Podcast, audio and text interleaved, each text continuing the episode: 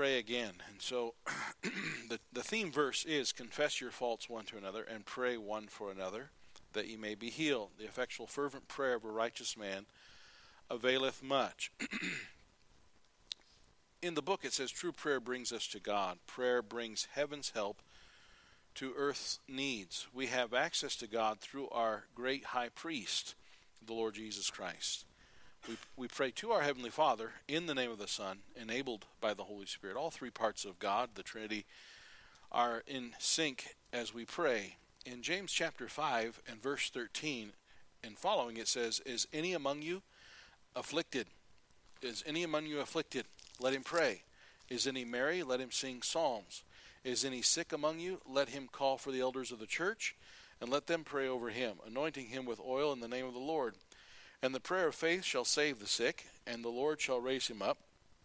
And if he have committed sins, they shall be forgiven him. Confess your faults one to another, and pray one for another, that ye may be healed. The effectual, fervent prayer of a righteous man availeth much. Elias was a man of subject to like passions as we are, and he prayed and earnestly prayed earnestly that it might not rain, and it rained not on earth by the space of three years and six months. And he prayed again, and the heaven gave rain, and the earth brought forth her fruit. Brethren, if any of you do err from the truth, and one convert him, let him know that he which converteth the sinner from the error of his way shall save a soul from death, and shall hide a multitude of sins. so here we have the subject of prayer at the end of James, and he uses Elias, or the Old Testament Elijah, uh, to as an example. The Lord brings us to the conclusion of this practical book of the Bible in giving this illustration of Elijah's prayer, God emphasizes that Elijah was only a man. he was a man of like passions like us, not anything special or different or unusual. he was just a man. The emphasis is not on his prayer, but on the God who divinely intervened. It wasn't because he made such an awesome, amazing prayer as much as he prayed. And he had an awesome, amazing God. You and I need to seek the Lord's intervention in our lives. He's the one that can change things and people. And so we look real quick. Let's look at a couple places. First Kings chapter 17 and 18. First Kings chapter 17 and 18. This is the story that James 5 is referring to. In James 5, it's talking about Elias or Elijah praying, and it stopped raining. Imagine, I mean, we, we read it and it's like, yeah, okay, but think about it. Three, how long did it say? It rained not on the earth for the space of three years and six months because he prayed. Wow. 1 Kings 17. And Elijah the Tishbite, who was of the inhabitants of Gilead, said unto Ahab, As the Lord God of Israel liveth, before whom I stand, there shall not be dew nor rain these years, but according to my word. Then, chapter 18, in verse 42, we see the other half of that where it says, So Ahab went up to eat and to drink, and Elijah went up to the top of Carmel, and he cast himself down upon the earth, and put his face between his knees, and said to his servant, Go up now, and look toward the sea. And he went up and looked, and said, There is nothing. And he said, Go again seven times. And it came to pass at the seventh time that he said, Behold, there ariseth a little cloud out of the sea. And Carmel, you can look over the Mediterranean Sea, like a man's hand. And he said, Go up, say unto Ahab, Prepare thy chariot, and get thee down, that the rain stop thee not. And it came to pass in the meanwhile that the heaven was black with clouds and wind, and there was a great rain. And Ahab rode and went to Jezreel, and the hand of the Lord was on Elijah, and he girded up his loins and ran before Ahab to the entrance of Jezreel. And so that's the story here. And, and again, we read it flippantly, we read it fast. Three and a half years of no rain, and then he prays, and God allows rain to fall again on the country. That's amazing. And uh, the effectual, fervent prayer of a righteous man availeth much. The other passage that is given to us is Luke chapter 22, and it might not seem to fit what we're talking about, but Luke chapter 22, it's the story when Peter and Jesus are talking, and Peter thinks he's macho and thinks that he's not going to deny Christ and that everyone else might, but he won't. And Jesus warns him about something, and it says and says some very frank things to him in Luke chapter 22 and verse 31. the Lord said, Simon, Simon, behold, Satan hath desired to have you, that he may sift you as wheat. But I have prayed for thee that thy faith fail not. And here's here's the, so here Jesus is saying, Simon, you're going to fail. You think you're going to uh, stand for me, but you're going to deny me. And then he says in verse 32, But I have prayed for thee that thy faith fail not. You're going to learn a lesson. I don't want your faith to stop, but you're going to be humbled and you're going to learn a lesson. And then it says at the end of verse 32, And when thou art converted, strengthen thy brethren. Now, we've been studying on the apostles on Sunday nights, and I was saying a few weeks ago that Peter did not get saved after this event. Some people think converted means getting saved, and, and that can be part of it. But this, this idea of being converted is to be a different man. You are saved. He's already a believer. He's already following the Lord, but he was not yet converted. He was still the old Peter in a lot of ways. And that's let me just stop and say that that's most of our problem. most of us as as human beings, we get saved, but we don't necessarily convert. We're still kind of the old nature. We still have that old self in us. And what was going to happen is is Peter was going to be humbled so much that he was disgusted with himself, that he was no longer proud of himself or confident in himself. The world says this is a terrible thing, but the Bible teaches this is a wonderful thing. Because then all of a sudden you can start to realize it's not about me and my ability and my strength and my my attitude, it's about God. And so that's what Jesus is saying. I'm waiting for you to get converted you're saved, but I'm waiting for you to change and to be a different man than you are right now. And we know that Peter did change, and became a much more useful disciple of Christ, and was able to preach, and thousands of people got saved. The reason why this passage is in here is because you and I need to be converted. You and I get saved, but we still think a lot of times like the world thinks. I mean, it's, it's a natural thing for us to do, it's human nature. But when we pray with an understanding that God can do it and not me. And it's not my ability to get it done, but rather God's ability to do it through me. That's the conversion when we really change and we really become Christ like and more like a Christian, like Christ, uh, a new person. And that's how we need to pray. And so the effectual, fervent prayer of a converted person, of a righteous man, as it says in James. That's the idea here. And so as we keep reading in the book, the bottom of page 53, it says, The Lord can heal people in answer to prayer. He can, and He has. He has a purpose in our illness, though. There could be a reason, and He has a purpose. He always does. God intends to accomplish His will. His will is the main thing. And maybe His will is for the illness to take place for a reason that we don't understand. But James chapter 1 and verse 4 says that we should allow patience to have her perfect work we should allow patience to do its thing in our life and to be patient while God is working. Three and a half years is a long time to go without rain. allow patience to have her perfect work, to be patient and wait on the Lord. Thinking of that, let's go to 2 Corinthians chapter 11. 2 Corinthians chapter 11. And we see Paul Paul he didn't just walk around, I am the Apostle Paul, halo over his head, nothing wrong, everything just a bed of roses. No, that's just not how it was. In 2 Corinthians chapter 11, and just picking up in verse 24, he talks about the issues and things that he faced. See, he used to be popular among the, the Hebrews, the Jews, because he was persecuting the Christians, those people that were preaching and talking about Jesus all the time. But he got saved. And not only did he get saved, but God began to convert him into what was the Apostle Paul. But here's part of it. Here's part of the background that we wouldn't like. We don't appreciate this part of it. First or Second Corinthians eleven verse twenty four, and of the Jews five times received I forty stripes save one. What does that mean? Five times I was whipped thirty nine times. Thirty nine stripes 40 minus 1. They I guess apparently 39 was the maximum. That was the legal limit you could whip someone. 39 times. I guess 40 was was near death. And so 39 was by a thread. And so he said I was whipped this way 5 times. 5 times 39 is how many stripes he had. Just because he was a Christian. 25. Thrice was I beaten with rods. How many of you here have been beaten with rods one time? Once I was stoned, and you can read about that story of how that he was stoned, and it says they thought he was dead. And, and some believe he really was dead because he talks about having an, an out of body experience and, uh, and, and probably was kind of unconscious. And they thought he was dead. They stopped stoning him because they assumed he died, but he was able to revive. And so once I was stoned, and stoning is not just little hand sized rocks, it's big boulders that they would pick up with probably two hands or a great big boulder with one hand and throw it at the person until they were crushed and they were no longer breathing. So once I was stoned.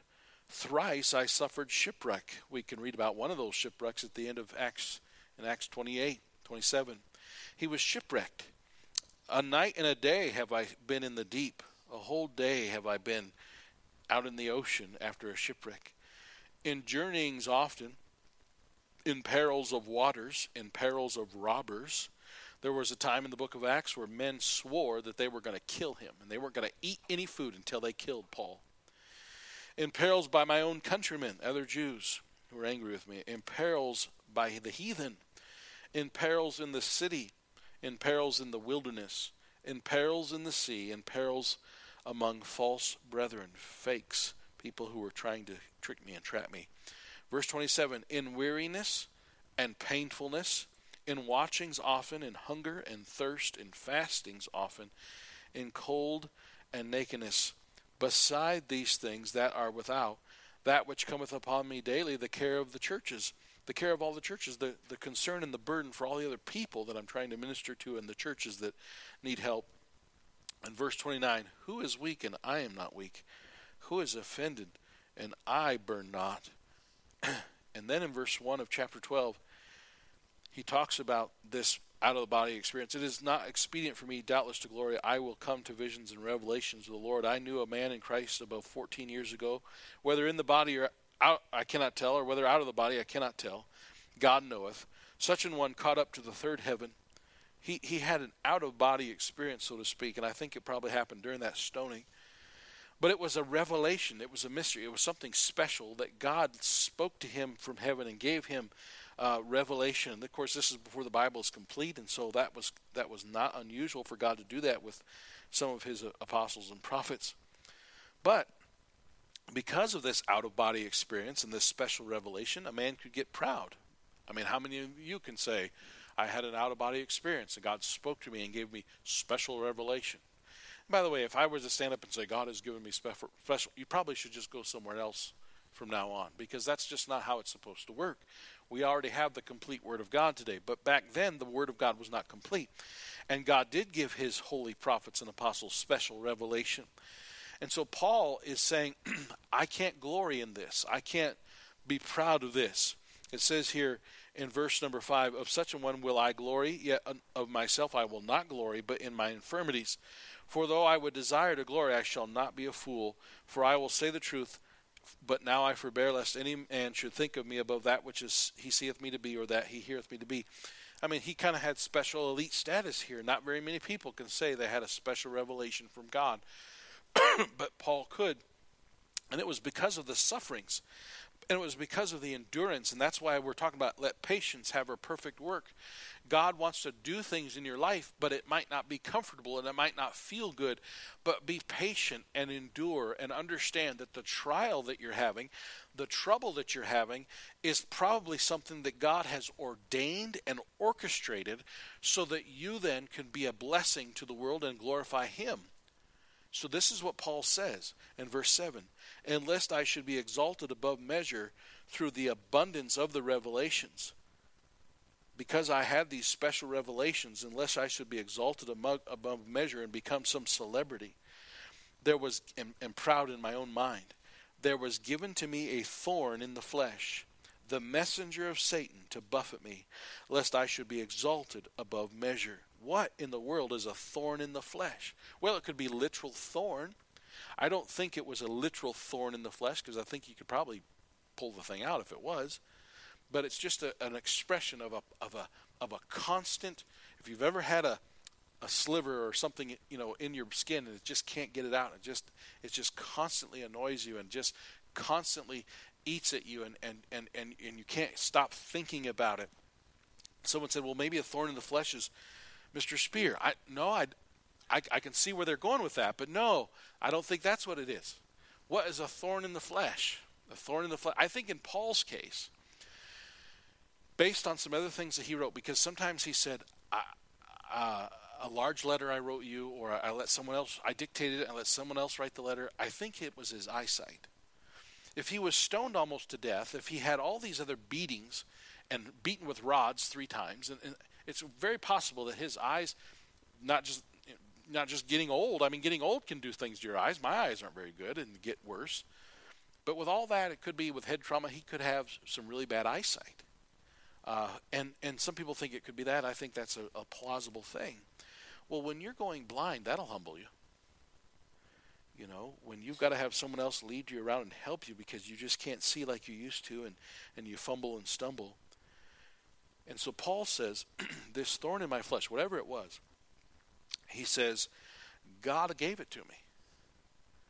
A messenger of Satan to buffet me, lest I should be exalted above measure. And then verse 8 he says, For this thing I besought the Lord thrice, that it might depart from me. I asked God to take it from me. Three times I prayed. And here was his answer. Verse 9 He said unto me, My grace is sufficient for thee. No, I'm not going to take your thorn away. My grace is sufficient for thee. Well, that's not the answer I wanted, but, but he did answer your way you didn't expect. He said, No, I'm not going to take away your thorn. I'm just going to give you more grace. And then he says, For my strength is made perfect in weakness. God says this to Paul My, my grace is sufficient. My strength is made perfect in weakness. In other words, I get stronger in your life as you get weaker. And then Paul says at the middle of verse 9, Most gladly, therefore, will I rather glory in my infirmities, that the power of Christ may rest upon me. Therefore, I take pleasure in infirmities. Whoa, that's not usual talk. I actually rejoice in the infirmity, in reproaches, in necessities, in persecutions, in distresses, for Christ's sake. For when I am weak, then am I strong when I was strong physically, I didn't I didn't have the spiritual strength. We are praying about being strengthened in the inner man. Brother Bill was preaching that a few months ago, and we, we have that in our prayer list now. That we would pray for each other to be strengthened inwardly. And that's what Paul's saying here. He's saying, I wanted strength on the outside. I wanted get rid of this thorn so I could be strong on the outside. And God says, but you can be stronger on the inside with the thorn. And I would rather you be stronger on the inside than the outside. And that's hard for us to swallow because we don't like that. It's not comfortable. But that's what God wanted for Paul, and I don't think Paul's the only one he wants it for. And notice something here in verse number 7. Unless I should be exalted above, above measure through the abundance of the revelations, there was given to me a thorn in the flesh I think I would have wrote it. Somebody put a thorn in the. But he writes it, there was given. In other words, it's a gift. My thorn in the flesh is a gift from God. I don't know where Gene and Larry are this morning. I hope they're okay and hope they're going to be here soon. But when we had a Christmas program years ago, and a young girl across the road came over and invited her to the program, they came, and that was their first time they'd ever come to our church. But it was shortly after Larry started to have health problems. He had had cancer, he was losing his teeth. He just wasn't Larry, the basketball player and coach that he used to be when he was younger, or Larry, the business owner that he was even a few years previous. What he was was Larry, the humbled guy who realized I'm probably going to die someday. They had they had zero church membership. They had zero background in church really. But through an invitation to a Christmas program, they heard the gospel. And the humble heart came up to me afterwards and said, "You said something tonight. I want to talk to you about that some more." Man, I I went over there as soon as I could, and we visited, and then they came to church, and they got saved within a month of that Christmas program. They had gotten saved. And you know what? His health isn't what it used to be. But it saved his soul. It reached his inner man. And he is much stronger inwardly than he ever was before as a as a believer. And you know what? It's the humble it's the humble spirit that says, That was given to me. Because that's not how we think. We think, so and so did this to me. No, that, that was that was actually a gift. Wow. And that's how Paul wrote it. There was given to me a thorn in the flesh. So the box says believers cannot strengthen anyone until they have been strengthened by the Lord first. That that inner man is strengthened and, and that's what the converted is. You're converted. You're not the same person that used to be. So we're going to have to quickly go through these points today as we go to page 54. Pray for the sick. And by the way, as far as Larry and Jean, their friends know they've changed. Their friends in the community know, their old friends know, they have a church family now, and they have a different attitude about things. And praise the Lord for that. Well, pray for the sick. There are sick and afflicted among us everywhere. How do we deal with this? We should begin in prayer. As James chapter 5 says, verse 13 and 14, we should pray to God who can do all things. We should not pray with the resignation and fatalism. We should not pray, well, God, you can do it if you want to, and He can do it if He wants to. But we we need to pray with belief that He that He can heal and and that maybe He wants to heal. Neither do we order God around, though. We can't just be so bold as to tell Him what to do, because He's not our servant. But God says, "Let him pray." And so we need to make known to God what we want Lord, please. And Paul said, Three times I prayed for that thorn in the flesh to be removed. Until I realized after the third time that wasn't God's will to have it removed. There is a period of time after Christ's ascension when a few people were given the gift of healing, but that was before they had the completed written word of God as we have today, as I mentioned before. And so there were signs and wonders done, as it says in Hebrews chapter 2, verse 4. Those things were done to help promote and to and to spread the, the, the gospel. And and so that's why in the early days there were signs and wonders and miracles and healings more than we might hear about today. Unfortunately, today people are duped into supporting and encouraging divine healers and TV healers TV preachers, and they've been abused by them. Do not put yourself or those you love in that predicament. And I'll even go far as to say that I believe there are some cases where it was Satan that did some kind of a of a magic trick, so to speak, to convince people. And you say, really? I, I do believe that that that Satan could manipulate, and I, of course I know there are a lot of fakes out there and frauds where where the, the person getting healed was actually in on the whole the whole thing and it was nothing but a scam. But let's say someone really did get a physical healing. Let's say that somehow there was there was what seems to be some sort of a healing. I still think Satan could be behind that somehow if God would permit it because you know what if someone is proud of the fact that they got physically healed but they don't get saved, you know what happens to people who who do get healed? Eventually they still die, right? So which is more important? the salvation of their soul or a physical healing. In Jesus' day, there were lepers that got cleansed, but one came back and glorified God. And Jesus said, Your faith hath made you whole. Not just outward, but inward. Those other nine might have just got a leprosy cleansing and not a salvation. Don't, don't put yourself or those you love in a predicament where you're going to divine healers as if, you know, and, and, and don't misunderstand. We'll talk about this, but people are so desperate for this life and this health to stay good that they're not getting the big picture, which is maybe God's allowed you to have bad health, as I mentioned with Larry a, a while ago, that, that that would help you to see your needs spiritually. And yet you see the TV preachers and so so focused on the outward as if that's the most important. But we are to pray for the sick, and there's nothing wrong with that. And we should. And we should pray with the desire and the understanding that God can heal, and maybe He will if that's His will. And then, secondly, call for others who love the Lord to pray for you. if there is someone sick in, or afflicted, the Bible says, let him call for the elders of the church back there in James chapter 4, or James chapter 5, verse 14.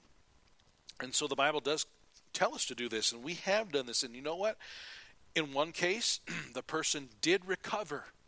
In another case, the person did not recover. It wasn't because of the individuals, one being better than the other. It was just the will of God. But we did we did it for both because that's what the Bible tells us to do. Let him call for the elders of the church and pray over them. this is someone who loves the Lord and loves the local church, but is confined to a place he's unable to leave. he needs someone to come to where he is. Even the man that was carried by the four, and they tore open the roof and dropped him down, he needed Christ, but he needed someone to bring bring him and help him because he didn't have the physical ability to do it on his own. So there needs to be others that help and are there and, and, and will bear you up. And these people who come are the elders of the church. Maybe they come to a home of someone who is invalid or they bedridden and uh, they're in the nursing home and they come and they and they go to them. Not some healer passing through town. People who are seriously ill can be very vulnerable to false teachers. There was a lady that we, we had a we had a, a situation where my wife was sick. She was she was not doing well. She was losing weight. She was not sleeping. She was just things were cattywampus in her in her makeup, in her in her chemical balance, if you want to call it that. And uh, everyone's giving her suggestions and and uh, and even offering. Well, I had this problem. Here, try this pill. And I'm like, but anyway, um, through God and through prayer and through His mercy, He helped my wife to recover from that. But we prayed over her and we took it seriously. And so then I, I even wrote about it in a, in a newspaper article several months later. And, and there was a, a lady in our town that called us and said, I want you to pray over me because I am hurting. I don't blame that lady for calling. Um, unfortunately, they weren't, I don't think, belonged to a church. And of course, I explained to them, her and her husband, that your salvation is way more important than your health.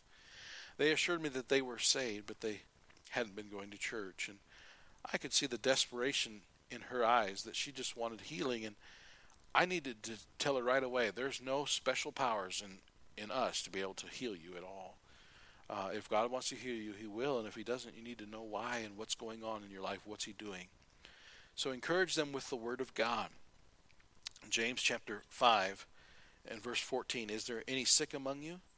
Let him call for the elders of the church and let him pray, let them pray over him, anointing him with oil in the name of the Lord. And the prayer of faith shall save the sick, and the Lord shall raise him up. so encourage them with what the Bible says. Yes, God can heal, and we can pray and see God directly, divinely intervene. We certainly can, and He has in some cases. And sometimes He has a different plan. So then on the top of page 55, pray in one accord. Whatever God uses, even if it's a medical personal personnel along with those praying, even if it's someone who is a medical professional, we ought to pray. In this passage in verse 14, it talks about uh, uh, anointing him with the oil in the name of the Lord. I don't think we should put so much emphasis on the oil here. I think the oil simply was a medicinal thing that they would use, but they would not just anoint them with the oil, but they would pray over them. You've heard of essential oils. Someone said the most essential oil is bacon grease. I don't know, but anyhow, um, I do. I mean, I have an On Guard cough drop in my pocket that comes from essential oils, um, and I think there's some merit to it. I don't think you ha- actually have to buy a certain brand or whatever, but I can see what, what what's being said here is that certainly use those remedies and use those things that have been proven to help in some cases. And my wife says oregano is a good thing, and uh, it, it'll help burn up things. And there's natural antibiotics and things like that that are out there. But the emphasis in the Bible is not on the oil. I was kidding one time. Maybe it's 5W30, Pennzoil, or something like that. The emphasis is not the oil. The emphasis is here anointing him with oil in the name of in other words we're we're asking God to use this and then verse 15 and the prayer of faith shall save the sick not the oil shall save the sick all right it's the prayer of faith that's emphasized here that does the most good not necessarily the oils so pray that's the main thing here in serious situation where someone is so ill that he is either homebound or cannot get out of the place he's in someone needs to go to him And it is the Lord who receives the glory. The Lord shall raise him up. Not your medicine, not your oil, but the Lord shall raise him up. It's not some special, you know, there's so much tourism in the Middle East and, and Israel. Um, you know, they'll sell frankincense and they'll sell other oils over there. And, and of course, people, oh, this came from the Holy Land.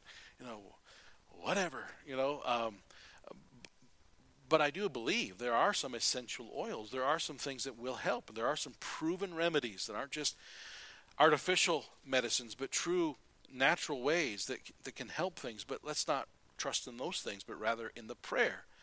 And so, in the next thought in verse 16, it says, "Confess your faults one to another, and pray one for another that ye may be healed." The next thought we need to see here is that some sickness is because of sin. I didn't say all sickness. It's wrong to, to say that. But that's why we had communion just a few Sunday nights ago. 1 Corinthians chapter 11. 1 Corinthians chapter 11. That's what it says. 1 Corinthians 11 concerning the Lord's Supper and communion. It says, And let a man examine himself, verse 28. Verse 29 He that eateth and drinketh unworthily eateth and drinketh damnation to his body, to himself, not discerning the Lord's body. For this cause many are weak and sickly among you, and many sleep. For if we would judge ourselves, we should not be judged. But when we are judged, we're chastened of the Lord. Certainly, there are times when people are sick because they have not confessed sin that needs confessed. Confess your faults one to another and pray one for another. If it if it isn't someone else's business or or problem, you don't necessarily need to confess it to them. But if you do have a sin and a confession that needs to be said to someone, you need to not just talk to God about it, but you need to talk to them about it. 1 John 1 9 says, If we confess our sins, He is faithful and just to forgive us our sins and to cleanse us from all unrighteousness. And so there are times where the illness is, and I would say it this way you're praying and you're asking God for healing, and, and the Holy Spirit says, What about this? And now that you're desperate, you're saying, wow. In Larry's case, it was, what about your eternal destiny, not just your health? See, God gets your attention with the illness, the physical illness. You've been ignoring something inwardly that I'm now getting your attention with the physical problem you're having. So as you cry out to God, He'll let you know if this illness has something to do with your disobedience. See that? And then verse 16 at the bottom it says, The effectual fervent prayer of a righteous man availeth much. Effectual means effective. It means there will be results. God's power will be on display. 1 Corinthians 69 says, effectual, effectual opportunity, a door is open to me. It's effective. Only God could do it. That's effectual.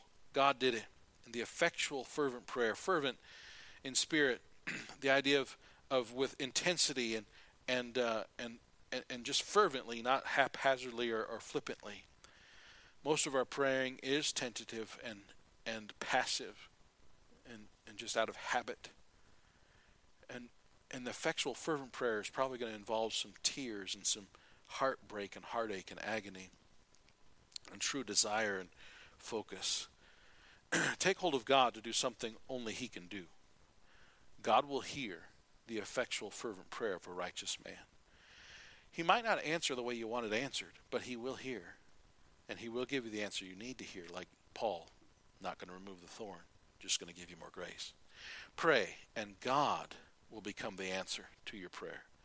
Genesis 15:1 says, God told Abram, "I am thy reward. I am your reward. I'm the answer." You think the answer is a, a, a healed body. No, I'm actually your answer. Pray, and God will become the answer to your prayer. So don't stop praying. Pray again. That's the title of the lesson. Pray again. Pray again because maybe He just wants you to pray again before He's going to heal you or before He's going to fix the problem.